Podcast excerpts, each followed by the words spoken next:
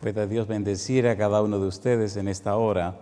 Hay un pensamiento en el libro de Génesis, en el capítulo 6, el versículo número 9. Génesis, capítulo 6, versículo 9. Y Noé y su familia siguen siendo el centro de nuestro trabajo. Dice Génesis 6, 9, estas son las generaciones de Noé. Noé, varón justo era perfecto en sus generaciones. Con Dios caminó Noé. ¿Qué les parece si nos colocamos en pie y oramos a nuestro Dios? Querido Padre Celestial, gracias por el día que nos dio, gracias por la oportunidad de reunirnos otra vez para estudiar su palabra. Señor, gracias por los ángeles que nos acompañan y gracias por la presencia y dirección de su Espíritu Santo que en esta hora, Padre amado, el Santo Espíritu nos traiga palabra de vida para la vida eterna. Que su Espíritu bendito pueda habilitar, capacitar, preparar nuestra mente para comprender su verdad. Que todo ruido sea quitado de nosotros y que dulce, suave y tiernamente su verdad se adueñe de nuestra vida. En su mano bendita y santa nos entregamos pidiendo que las palabras que hoy se escuchen sean palabras de Jehová, no palabras de hombre, y que su Espíritu bendito encuentre acceso a cada mente, a cada persona. Es nuestro anhelo y oración, Señor, en el nombre de Jesús. Amén. Muy bien, hay mucho que decir hoy, vamos a trabajar rapidito. En el capítulo 6, versículo 9 del libro de Génesis, aparecen tres ideas. Dice el versículo 9, estas son las generaciones de Noé. Noé, número uno, varón justo. Número dos, era perfecto en sus generaciones. Y número tres, con Dios caminó Noé. ¿Qué es lo que está diciendo la Biblia? En, esa, en ese versículo 9 aparece una figura literaria que se llama paralelismo de las líneas. ¿Cómo se llama? Paralelismo de las líneas es que la misma idea se presenta en crecimiento. Era un varón justo. Noé era un hombre perfecto. Noé caminó con Dios. La idea de justo, recto, la idea de perfecto termina con una meta, que es lo que quiere decir, y es que caminó con Dios. El pensamiento es, Noé caminó con Dios. El pensamiento es, Noé y Dios eran buenos amigos. La idea es, había una relación estrecha entre Dios y Noé. El punto es, el conocimiento de Noé acerca de la persona de Dios no estaba basada solamente en palabras, sino en la experiencia personal. Noé caminó con Dios, de manera que la experiencia de caminar con Dios, la experiencia de relacionarse con Dios, la experiencia de conocer a Dios, la experiencia de vivir en intimidad con Dios se refleja en una vida perfecta y recta, en una vida que camina con Dios. En el libro de Génesis capítulo 5 habla de un hombre que caminó con Dios y mira el resultado de la vida de este hombre. Capítulo 5 versículo 22 dice, y caminó Enoch con Dios después que engendró a Matusalén 300 años y engendró hijos e hijas. Y sigue diciendo, y fueron todos los días de Enoch 365 años. ¿Y qué dice ahora? Caminó pues Enoch con Dios y desapareció porque le llevó Dios. La relación entre Enoch y Dios era una relación diaria una relación práctica. No era solamente un arrobamiento espiritual, era una vida diaria, una vida que transitaba al lado de Dios. Era una mente que había sido cambiada por el Espíritu Santo. Era una vida que estaba enfocada en el cumplimiento de la voluntad de Dios. Era un transitar diario era una comunión estrecha, era un compañerismo frecuente, era un hablar constante, era un amarse frecuentemente y una relación tan estrecha, tan íntima, tan profunda, tan real, que este ser humano llegó al punto de intimidad con Dios que Dios decidió llevárselo al cielo. Pronto vendrá el Señor Jesús. Y todos aquellos y aquellas que tengan esa experiencia como Enoch, que caminen tan cerca de Dios como Enoch, que sean tan íntimos de Dios, el Señor se lo llevará al cielo. De allí la importancia del tema de esta noche. Caminó pues Enoch con Dios y desapareció porque le llevó Dios. ¿Recuerdan a Elías? ¿Se llevaron a Elías también? ¿Recuerdan a Moisés? Después que Moisés murió, libro de Judas, versículo 9 y 10, después que Moisés murió y lo enterraron, vino el arcángel Miguel y lo resucitó. ¿Y qué hizo con él? Se lo llevó al cielo. ¿Recuerdan el monte de la transfiguración, donde apareció Elías? ¿Quién apareció también? Moisés. ¿Dónde está Enoch? En el cielo. ¿Dónde está Elías? En el cielo. ¿Dónde está Moisés después que resucitó? En el cielo. ¿Dónde debe estar usted cuando venga Cristo Jesús? En el cielo. Espero que usted y su familia puedan estar en el cielo. Espero que usted y los suyos puedan estar en el cielo, pero recuerde que para estar en el cielo necesitamos caminar con Dios. ¿Sí o no? ¿Quiere usted caminar con Dios? ¿Qué significa caminar con Dios? Cuando era un adolescente, una noche él vino a mi sueño a pedirme que fuera pastor. Y yo le dije que no. Y comenzamos a hablar hay algo que me gusta decir, esta mañana lo pensaba. Hay algunas experiencias que voy a contar y usted tiene libertad de creerla o no creerla, ese es su problema. No me preocupa. yo sé lo que he vivido con él por 31 años.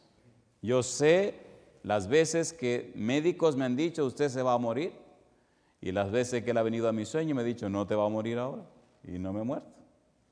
Y han pasado los años, y he tenido una guerra grande porque la gente piensa que Dios no habla con sus hijos. Y digo, bueno, pues estaré loco. Hace 31 años que somos amigos, caminamos juntos, viajamos juntos, ha hecho de mi vida todo lo que ha sido, ¿cómo no voy a creer en Él? Quiero que sea un pastor, Andrés, y le dije, no, yo quiero ser un médico.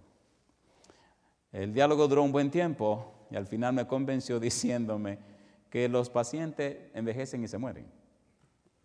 Y que si le ayudaba a él, aunque la persona muriera, no moriría para siempre. Y me dijo, yo tengo poder para sanar los enfermos. Y en 31 años he visto a Dios sanando enfermos y haciendo maravillas. Y aunque algunos han muerto, han muerto en la fe de Jesús, alcanzando salvación y vida eterna. Lo he vivido. hay tantas cosas que quisiera contar esta noche que no sé si el tiempo nos dará. Porque el mensaje de esta noche, más que conceptos bíblicos, tiene que fundamentarse en una experiencia personal, en vivencias prácticas.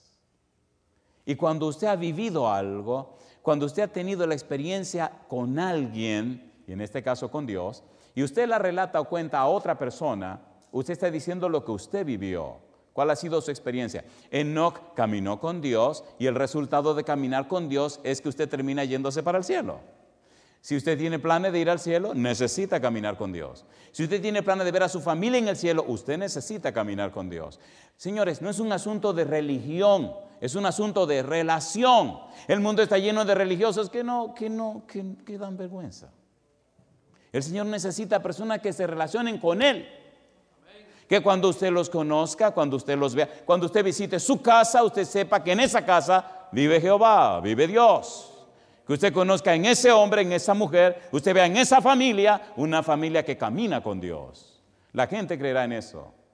Doctrinas son importantes, pero si la doctrina no se internaliza, si no hay una experiencia con el Dios de la doctrina, entonces necesitamos caminar con Dios. Necesitamos conocer a Dios. Necesitamos transitar en la senda de aquel que nos llamó de las tinieblas a su luz admirable. Génesis capítulo 17, versículo 1. Vamos rapidito. Génesis 17, 1. Dice el versículo 1. Era Abraham de edad de 99 años cuando le apareció Jehová y le dijo, ¿qué cosa? Yo soy el Dios todopoderoso. yo soy el Shaddai. Y le dice, anda delante de mí y qué cosa? Y sé perfecto. ¿Qué cosa es ser perfecto? En el lenguaje de Dios, en el lenguaje de la palabra de Dios, ser perfecto significa caminar con Dios. Tome la definición que a usted le guste, pero dice la Biblia que Noé caminó con Dios y Dios lo llamó perfecto. Y ahora le dice a Abraham, camina delante de mí, camina conmigo, ven conmigo y sé perfecto. Los que caminan conmigo son perfectos los que caminan conmigo, los que transitan conmigo, los que me conocen a mí, los que se relacionan conmigo, entonces quedan vestidos con mi manto de justicia. Entonces quedan llenos con mi Espíritu Santo y entonces son transformados para reflejar mi carácter. En primera de Pedro capítulo 2 versículo 9, ¿qué es lo que dice? Mas vosotros sois linaje escogido, ¿qué más? Real sacerdocio, nación santa pueblo adquirido por Dios, ¿con qué fin? Para que anunciéis las virtudes, los perfiles, para que anunciéis las bellezas, para que anunciéis las características de aquel que nos llamó de las tinieblas a su luz admirable. Si caminas con Dios, si te relacionas con Dios, si transitas con Dios, si te llena de la presencia de Dios, entonces tu vida reflejará el carácter de Dios. ¿Sí o no? Dime con quién andas y te diré quién eres. Es imposible caminar con Dios y ser distinto. Cuando más cerca de Dios transites, más se verá en tu vida la belleza y la santidad de aquel que es todo en todo. Hoy los padres necesitan caminar más cerca de Dios. Hoy las madres necesitan caminar más cerca de Dios. Querido, querida, si como cónyuges, esposo, esposa, deciden unirse más a Dios y menos el uno al otro, los hijos notarán que en papi mora el Espíritu de Dios y en mami también. Y entonces el matrimonio reflejará la belleza de aquel que nos llamó de las tinieblas a su luz admirable. Génesis capítulo 18. Veamos hasta dónde se atreve Dios a llegar en esa relación íntima con aquellos que transitan o caminan con Él. Veamos hasta dónde llega esto. Y pienso que si está aquí en la Biblia, es verdad. Y si la Biblia registró, es verdad. Y si aquí se cuenta, es verdad. Capítulo 18, versículo 1. Dice el versículo 1 de Génesis 18, después le apareció Jehová en el encinar de Manre estando él sentado a la puerta de su tienda en el calor del día. ¿Quién se le apareció? Jehová. ¿Quién vino a la casa de Abraham? Jehová, dice el versículo 2, y alzó sus ojos y miró. Y he aquí tres varones que estaban junto a él, y cuando los vio, salió corriendo de la puerta de su tienda a recibirlos, y se postró en tierra, y dijo, Señor, si ahora he hallado gracia en tus ojos, te ruego que no pases de tu siervo, que se traiga ahora un poco de agua y lavad vuestros pies y recostaos debajo de un árbol. Y traeré un bocado de pan y sustentad vuestro corazón y después pasaréis, pues por eso habéis pasado cerca de, nuestro, de vuestro siervo. Y ellos dijeron, haz así como has dicho. Número uno, le lavó los pies. Número dos, le preparó comida. ¿Quién estaba en la casa de Abraham? Jehová, ¿quién vino a visitar a Abraham? Jehová, ¿quién vino a hablar con su hijo? Jehová. ¿Sí o no? ¿Lo dice la Biblia? Y relata la palabra de Dios que en el diálogo con Abraham le habló acerca de Sara y de su bebé. Y le dijo, Sara va a tener un hijo. Y Sara se ríe. Y el Señor le dice, bueno, ¿qué pasa con Sara que se está riendo? Y entonces le dice Sara, no, yo no me río si usted sí se rió. Ay, mamacita linda. Y cuando terminan de comer, y cuando termina el asunto del hijo, los dos ángeles salen de la casa de Abraham rumbo a Sodoma y Gomorra para destruirla. Y entonces el Señor se queda en la casa con Abraham diciendo, ¿y cómo no le digo yo a mi amigo Abraham lo que va a pasar en Sodoma y Gomorra? Pregunto, ¿habló Dios con Abraham acerca de lo que le iba a pasar a Sodoma y Gomorra, sí o no? ¿Eran amigos o no eran amigos? A ver, ¿eran amigos o no eran amigos? ¿Se hablan las cosas a los amigos? ¿Sí o no? ¿Intercedió Abraham delante de Dios en favor de Sodoma y Gomorra? ¿Intercedió delante de su amigo? ¿Le dio Abraham un consejo a Dios? Cosa linda. Me gusta esa parte. Diga que sí también, ¿qué le pasa? Sí, pues claro que sí. Capítulo 18. Me gusta este versículo 25. Me encanta. Oiga, perdone, pero la, la composición gramatical de este versículo número 25 me dice a mí que había un grado de, amistad tan profundo, que eran tan amigos, que no solamente empezó a bajar desde 50 hasta 10, sino que llegó a un punto donde hasta se atrevió a darle un consejo a Dios. A ver, leamos el consejo. Lejos de ti el hacer tal, dice Abraham a Dios, que hagas morir al justo con el impío y que sea el justo tratado como el impío. Nunca tal hagas. Señor, que no se te ocurra, cosa linda. ¿Quién está hablando? Abraham. ¿A quién le está hablando? A Dios. ¿Qué cosas son estos dos?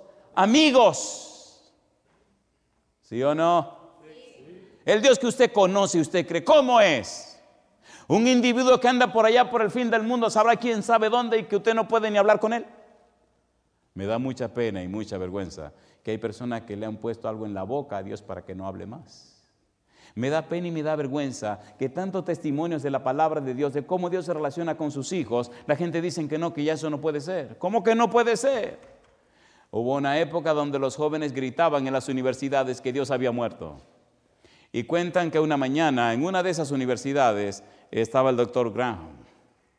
Y un estudiante le dijo, doctor, Dios ha muerto. Y él lo miró y se sonrió y dice, qué cosa rara que Dios haya muerto si esta mañana estábamos hablando. ¿Cómo es el Dios que usted cree? ¿Tiene acceso a Él? ¿O es solamente un concepto que te enseñaron? Abraham habló con Dios y me gusta cuando Abraham le dice, el juez de toda la tierra no ha de hacer lo que es justo. Ay, mamacita linda, ¿lo aconsejó o no lo aconsejó? A ver, sí o no. ¿Cómo es el Dios que tú crees? Bueno, vamos a calentar eso porque lo veo usted un poquito frío. Isaías capítulo 29. Isaías capítulo 29, versículo número 13. Mire usted, lamentablemente, lo que impera en el mundo religioso de hoy. Dice el versículo 13, Isaías 29, dice pues el Señor, porque este pueblo se acerca a mí con su boca y con sus labios me honra. ¿Y qué dice ahora? Pero su corazón, su mente está lejos de mí y su temor de mí no es más que un mandamiento de hombres que les ha sido enseñado. ¿Dónde está la experiencia con tu Dios? ¿Dónde está la experiencia con el Dios que adora? ¿Dónde está el Dios que te salva? ¿Dónde está tu comunión con ese Dios todopoderoso? ¿Qué pasa en la vida tuya que muestre y refleje que verdaderamente conoces a Dios? La gente creerá lo que vivimos, no solo lo que decimos. En el libro de Jeremías capítulo 9, versículos 23 y 24 son palabras de Dios. Dice Jeremías 9, 23, 24, así dijo Jehová, no se alabe el sabio en su sabiduría, ni en su valentía se alabe el valiente ni el rico se alabe en sus riquezas. No se alabe en lo que usted produjo, no se alabe en lo que usted sabe, no se alabe en lo que usted tiene, no se alabe en sus cosas. Usted quiere alabarse. Versículo número 24. Mire qué cosa linda. Dice el 24, más alábese en esto el que se hubiere de alabar, en entenderme. ¿Y qué más dice? Y conocerme que yo soy Jehová que hago misericordia, juicio y justicia en la tierra, porque estas cosas quiero, dice Jehová. ¿Por qué Dios dice, alábate en conocerme? Para usted conocer a alguien, número uno, necesita hablarle a la persona. Número dos, necesita escuchar a la persona. Y número tres, necesita pasar tiempo con la persona. ¿Es así o no es así? ¿Es así o no es así? Necesitamos interactuar con la persona. Si es verdad que caminamos con Dios, si es verdad que conocemos a Dios, si es verdad que nos relacionamos con Dios, la gente sabrá que hemos venido de la presencia de Dios. Y la gente creerá. San Juan capítulo 17, versículo 3. San Juan 17.3. Este asunto de conocer a Dios es más complejo todavía. Dice el versículo 3, San Juan 17, mirad San Juan capítulo 17, versículo 3. Esta es empero qué cosa? Esta es empero la vida eterna. Que te conozcan a ti, el único Dios verdadero, y a Jesucristo, a quien has enviado. Alabado es el nombre de Dios. Cuando la ciencia lo negaba, cuando la gente lo rechazaba, cuando la humanidad toda estaba en contra, Noé caminaba con Dios. Noé estaba en la presencia de Dios. Noé escuchaba a su amigo Dios. Señor, sí, Noé, ¿y qué es esto de que de diluvio? ¿Cómo es eso de diluvio? No te preocupes, mi negro, cuando llegue tú te vas a dar cuenta cómo es. ¿Y esto de lluvia? Te preocupes, Noé. Deja que caiga, deja que llegue. Todo se va a llenar de agua, todo se va a ahogar, todo se va a acabar. Señor, yo le creo. Nunca he visto un diluvio, no sé qué cosa es. Yo le creo. ¿Le creyó o no le creyó? ¿Sí o no? La gente cree no lo que la gente, lo que el otro dice, sino primero para creer en las palabras de los demás, necesitamos conocer a los demás. Noé conocía a Dios, Abraham conoció a Dios, Enoch conoció a Dios. Y si tú tienes planes de ir al cielo, necesitas conocer a Dios. Alabado sea el nombre de Dios. ¿Es así o no es así? ¿Le gustaría conocer a Dios? Muy bien. Esta si quiere la cree, si quiere no crea nada. Eso es su problema. Después que acepté ser un ministro del Evangelio, porque ese era el plan de Dios, entonces comenzamos algunas experiencias maravillosas, maravillosas. Un día el doctor Luis Hubiera me dijo, joven, ya no podemos hacer nada más. Este, la ciencia médica llegó hasta donde podía con usted y entonces me dictaminó. Me querían recetar un asunto ahí bien difícil, pero que me iba a dañar medio mundo. Yo tenía 21 años. Y me mandó a mi casa sin con poquita esperanza de vivir. Esa noche le dije al Señor, Señor, yo que pensé que iba a ser un predicador y que iba a viajar por diferentes lugares y que iban a oír la palabra de Dios y, la gente se iba a entregar a usted y la gente se iba, iba a recibir el Evangelio. Y entonces me dice, no te vas a morir, te voy a dar de mi vida para que me dé a conocer. Y así pasó. Pasaron las semanas, me sané, seguí predicando el Evangelio, han pasado los años, ya tengo 50 años, no quiero, a veces le digo a mi esposa, el negro se está poniendo viejo, pero bendito sea Dios, he tenido toda mi vida caminando con mi Señor y presentando su palabra, predicando su Evangelio. He podido ir de un lado para el otro y ver cómo el Espíritu Santo toca los corazones, cambia vida transforma y cambia familias. Es muy probable que en este momento que estoy hablando, usted, amigo o amiga, tiene su hogar, tiene su familia, tiene sus hijos. Es posible que la lista de problemas y necesidades sea muy extensa. Es muy probable que situaciones bien difíciles estén bombardeando tu casa. Eso es muy posible. Una cosa te voy a decir. El Dios Todopoderoso, el Creador del universo, el Shaddai, tiene poder para resolver cualquier cosa. Cuando nosotros decidimos confiar en Él, cuando nosotros decidimos apartar tiempo cada día para estar con Él, cuando nosotros decidimos hacer de Él el centro de nuestra vida y colocarlo primero en nuestra casa, entonces Él toma la rienda del hogar. Y no hay demonio que pueda. Y no hay circunstancia que pueda. La mayor necesidad tuya y de tu familia es poner tu vida en las manos del Señor. En estos días el Espíritu Santo está hablando a tu mente. El Espíritu Santo en forma dulce pero firme te está diciendo que entregues tu vida a Cristo Jesús. El Espíritu Santo te está hablando en una forma suave y pacífica invitándote a la salvación y la vida eterna. No lo dejes para después. La decisión tiene que ser ya, ahora mismo. El ayer ya se fue, el mañana es el día que inventó el diablo, mañana nunca llega. El hoy es el día de Jehová. Hoy es que hay que entregarse en las manos del Señor. Hoy es que hay que hacer la decisión. Es hoy que hay que poner la vida y la familia en las manos de Dios. Cuando decides hacerlo hoy, cuando decides caminar con Dios hoy, entonces, escucha, tú le estás dando a Dios un derecho legal sobre tu vida. Delante del tribunal celestial se llevan, los, eh, se llevan a cabo los casos de todos los seres humanos. Dios no puede forzar ni obligar a nadie. La invitación a la salvación es voluntaria. Y como decía en días pasados, recuerda, Dios ha colocado en la mente profunda del ser humano la mayor bendición que le ha dado, la facultad de decidir, la voluntad. Tú decides en manos de quién colocas tu voluntad, o en las manos de Dios o se queda en la otra mano. Si en esta hora tú decides, mi voluntad, mi mente, la pongo en las manos de Dios, entonces, y solo entonces, el Espíritu de Dios viene a tu vida con ese derecho que le diste para empezar a trabajar en ti y en tu familia. Y los resultados se ven. Cuando era un adolescente también, estaba pensando en tener una novia. Y el Señor me dijo, espérate, mi hijo, espérate. Él escogió mi esposa, una hermosa mujer, una santa mujer de Dios, que durante 27 años me ha aguantado y soportado todos mis viajes y todas mis luchas. Y yo le doy gloria a Dios por esa mujer. Le doy gloria a Dios por esa mujer. Dios no se equivocó.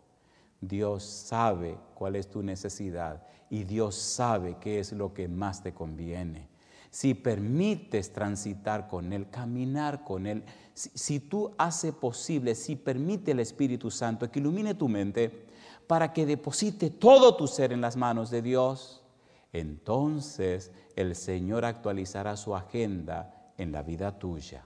La gente notará tu cambio. La gente sabrá que ahora caminas en la senda de Jehová, el Dios Todopoderoso.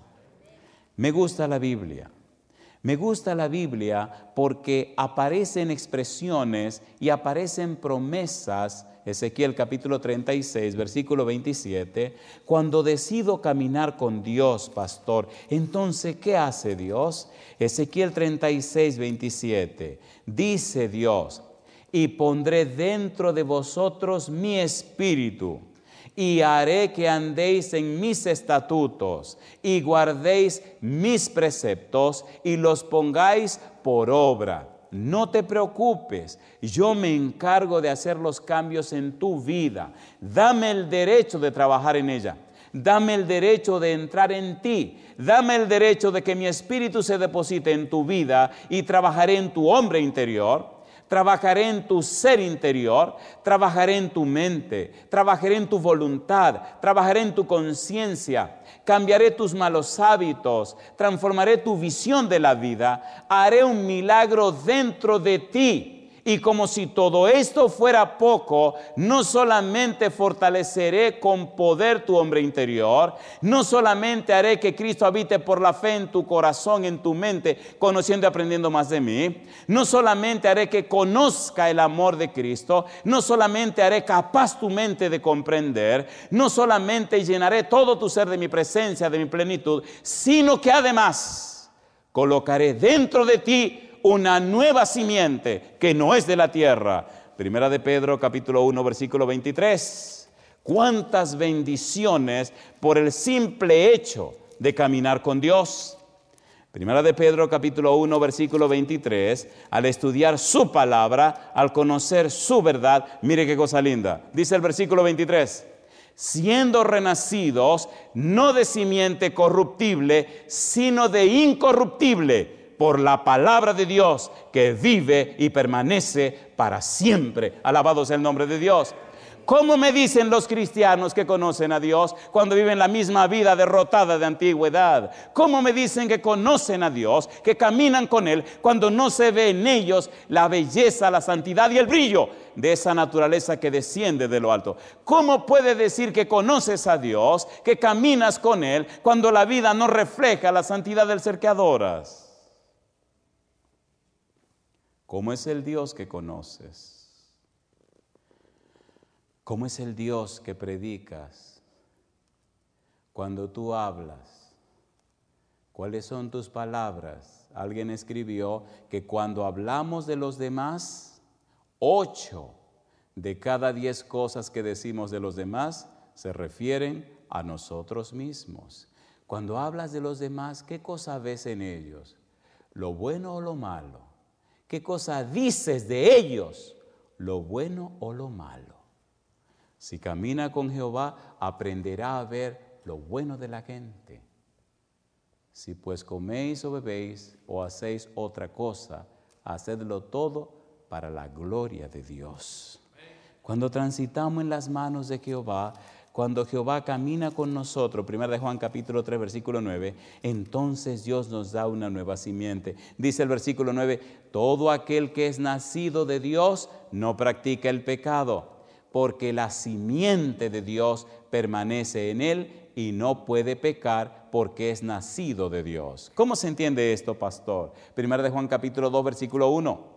Hijitos míos, estas cosas os escribo para que no pequéis. Y si alguno hubiere pecado, abogado tenemos para con el Padre, a Jesucristo el justo. Cuando nacimos de nuestros padres, Salmo 58, versículo 3, 51, versículo 5, fuimos formados en pecado, nacemos pecadores. Cuando nacemos en este mundo, nacemos con una naturaleza pecaminosa. Cuando nos encontramos con el Señor Jesús, cuando decidimos caminar con Jesús, recibimos perdón de los pecados, recibimos salvación y vida eterna. Entonces, a través del santo bautismo, nosotros nacemos a una nueva vida, a una vida nueva a través de la puerta del bautismo, entonces el Espíritu Santo viene a nuestra vida como huésped permanente, con derecho legal sobre nosotros, porque ahora somos comprados con la sangre de Cristo Jesús. A través de la experiencia del bautismo, el Espíritu Santo comienza a transformarnos a la semejanza de Jesús. Después de esa experiencia bautismal, entonces nuestro nombre se registra en el libro de la vida. Ahora somos miembros de la familia de Dios. Ahora somos ciudadanos del cielo. Esa nueva experiencia hace posible entonces que Dios nos dé la simiente de lo alto, la simiente de arriba, la simiente de Cristo. Pero en esta nueva experiencia cristiana tenemos una simiente mala que viene de nuestros padres, que nos empuja y nos quiere hacer caer otra vez. Pero tenemos esa simiente preciosa que viene de arriba, que no peca ni puede pecar. Y nosotros decidimos a quién vamos a alimentar. O alimentamos la simiente que viene de lo alto o alimentamos la simiente que tenemos de abajo. Y ahí está la vida de cristiano. Ahí está el problema cristiano. Primera de Corintios capítulo 2. ¿Por qué necesitamos caminar con Dios? ¿Por qué es tan urgente caminar con Él? Primera de Corintios capítulo 2 se supone que deberían haber solamente dos grupos de seres humanos en la tierra, pero lamentablemente hay un tercero. Primera de Corintios capítulo 2 nos dice, versículo 14, acerca de aquellos que no conocen a Dios. Primera de Corintios capítulo 2 versículo 14. Pero el hombre natural no percibe las cosas que son del Espíritu de Dios porque para él son locura y no las puede entender porque se han de discernir espiritualmente. 15. En cambio, el espiritual juzga todas las cosas, pero él no es juzgado de nadie. Se supone que solo deberían haber dos grupos. El hombre natural que no quiere nada que ver con Dios, que no quiere saber de Dios, y el hombre espiritual que está completamente entregado a Dios. Se supone que solamente deben haber esos dos grupos, pero lamentablemente hay un tercer grupo. Versículo 1, capítulo 3. De manera que yo, dice Pablo, hermanos, no pude hablaros como a espirituales, sino como a carnales, como a niños en Cristo. Os di a beber leche y no vianda, porque aún no erais capaces, ni sois capaces todavía, porque aún sois carnales, pues habiendo entre vosotros celos, contiendas y disensiones, no sois carnales y andáis como hombres. Dentro de los espirituales no caminaron con Jehová no transitaron la, senda de Jehová, no se hicieron más íntimos con Jehová, no siguieron el crecimiento y el desarrollo de esa nueva simiente. Y entonces, llamándose espirituales y entonces siendo asimilados en la familia de Dios, dejaron de crecer en el conocimiento de la verdad y siguieron fortaleciéndose en la mentira siguieron fortaleciéndose en la carne cuando debieron crecer en el espíritu. Por eso hoy hay tantos cristianos carnales. Personas que tienen el nombre de cristiano, pero su vida refleja otra cosa. ¿Qué pasó? Y eso confunde a los que no conocen. Cristianos carnales lleno de carnalidad. ¿Qué significa eso? Que siendo espirituales, que siendo llamados a vivir el crecimiento espiritual, descuidaron el crecimiento espiritual y se afanaron por las cosas de este mundo. ¿Sí o no? ¿Es así o no es así? A ver, ¿es así o no es así? Pues claro que sí. Deberíamos caminar con Dios, deberíamos conocer más a Dios, deberíamos enfocarnos en la agenda de Dios. Pero ¿qué es lo que ocurre? Casi todos los cristianos tienen una agenda personal, tienen las líneas o lineamientos para su propia vida. No están amparados en una así dice Jehová. Y vamos a ser claros, y vamos a decir la verdad. Al punto que la gran mayoría de cristianos ni siquiera quieren estudiar la Biblia. ¿O no? Vamos a ser sinceros, ¿sí o no? ¿Cómo puede ser cristiano sin la Biblia?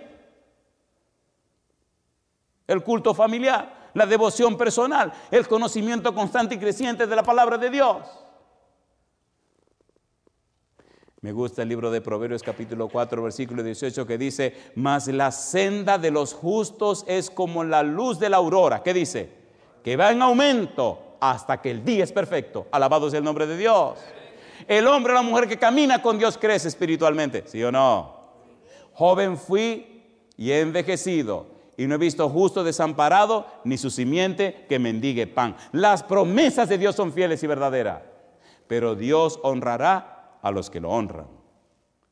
Yo pregunto, ¿te gustaría caminar con Dios? A ver, ¿sí o no? ¿A cuánto le gustaría caminar con Dios? Escuche, querido, querida, escúcheme. Estamos hablando de relacionarse con Dios. Cuando una persona conoce a Dios, cuando la persona se relaciona con Dios, se quitan los prejuicios.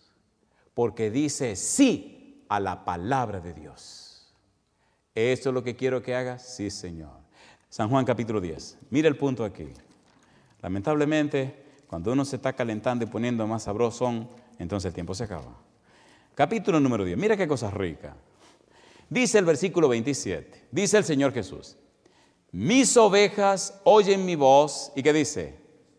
Y yo las conozco, ¿y qué dice? Y me siguen, y dice Jesús, y yo les doy vida eterna, y no perecerán jamás, ni nadie las arrebatará de mi mano. Alabado sea el nombre de Dios. ¿Te gustaría ser una oveja de Cristo Jesús? ¿Te gustaría ser una oveja del Señor? una oveja del rebaño del Señor? ¿Le gustaría caminar en los pastos junto a su pastor, el Cristo Jesús? ¿Le gustaría eso? ¿Le gustaría esa experiencia con el Señor? ¿Le gustaría vivir esa experiencia cada día con Él? Una pregunta, ¿verdad que cuando dos personas pasan mucho tiempo juntos se parecen uno al otro? ¿Sí o no? ¿Sí o no? ¿Se imagina ese caminar con Cristo en la mañana, en la tarde y en la noche? siempre a su lado. ¿Se han dado cuenta que cuando camina con una gente que tiene un perfume hermoso, un perfume suave, un perfume que huele bien, usted termina oliendo el mismo perfume? ¿Sí o no? A ver, ¿sí o no? Uno se parece a la persona que uno contempla. Y al caminar con Dios, ¿qué pide Dios? Miqueas 6:8. Quisiera terminar aquí, no porque quiera terminar, sino porque hay que terminar. Miqueas 6:8. Entonces, ¿qué pide Dios? ¿Qué es lo que ocurre en la vida de aquellos que deciden caminar con Dios? Miqueas 6:8 es un pasaje que amo con todo mi corazón. Dice el versículo 8: Oh hombre, él te ha declarado lo que es bueno. ¿Y qué pide Jehová de ti? Número uno, solamente hacer justicia. Número dos, amar misericordia. Y número tres, ¿qué cosa?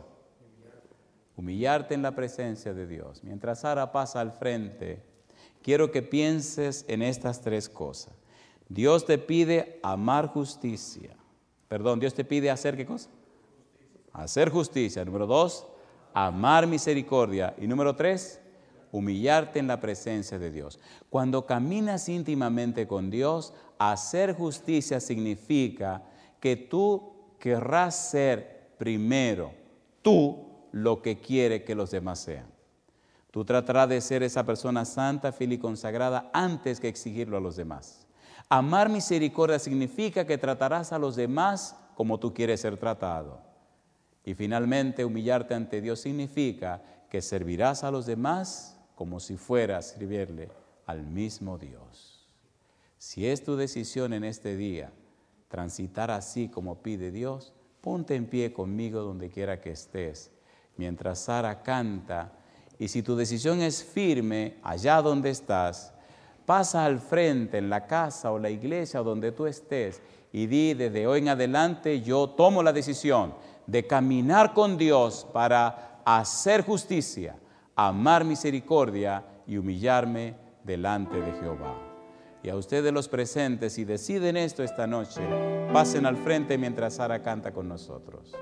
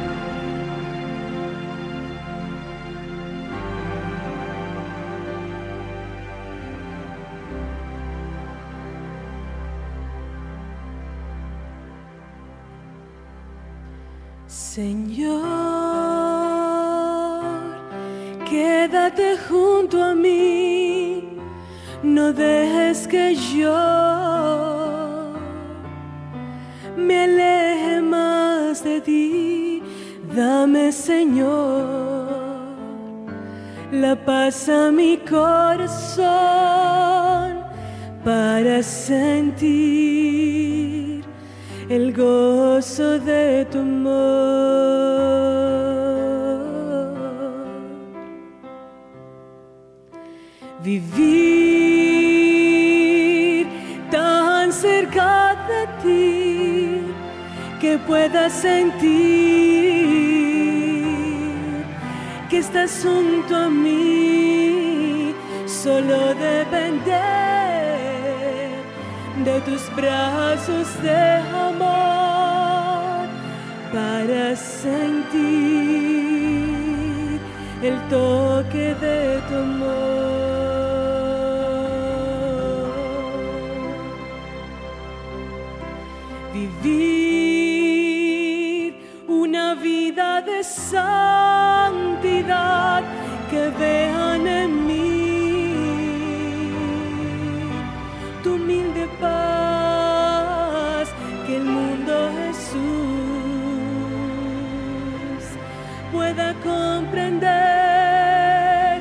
Solo tu amor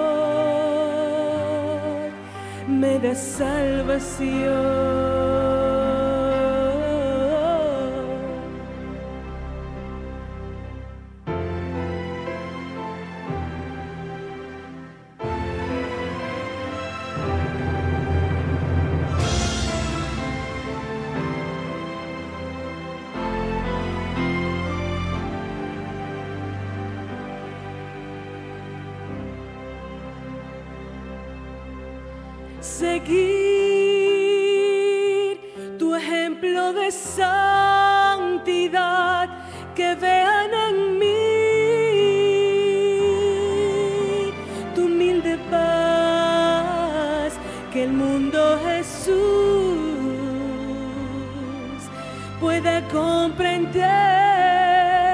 Que solo tu amor me da salvación.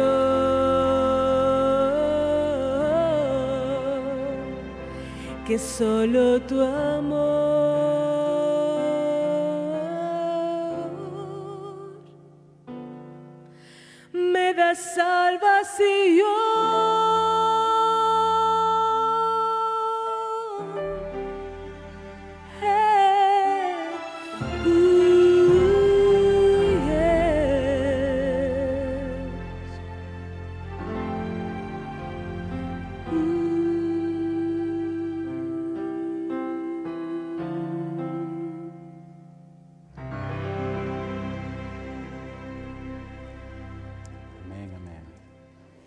Señor Jesús dijo, venid a mí todos los que estáis trabajados y cargados, porque yo os haré descansar.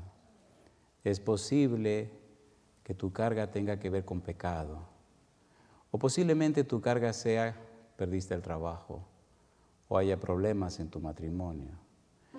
Posiblemente tu carga sea problema con los hijos, problema de drogas. Posiblemente tu carga sea que te alejaste de la iglesia.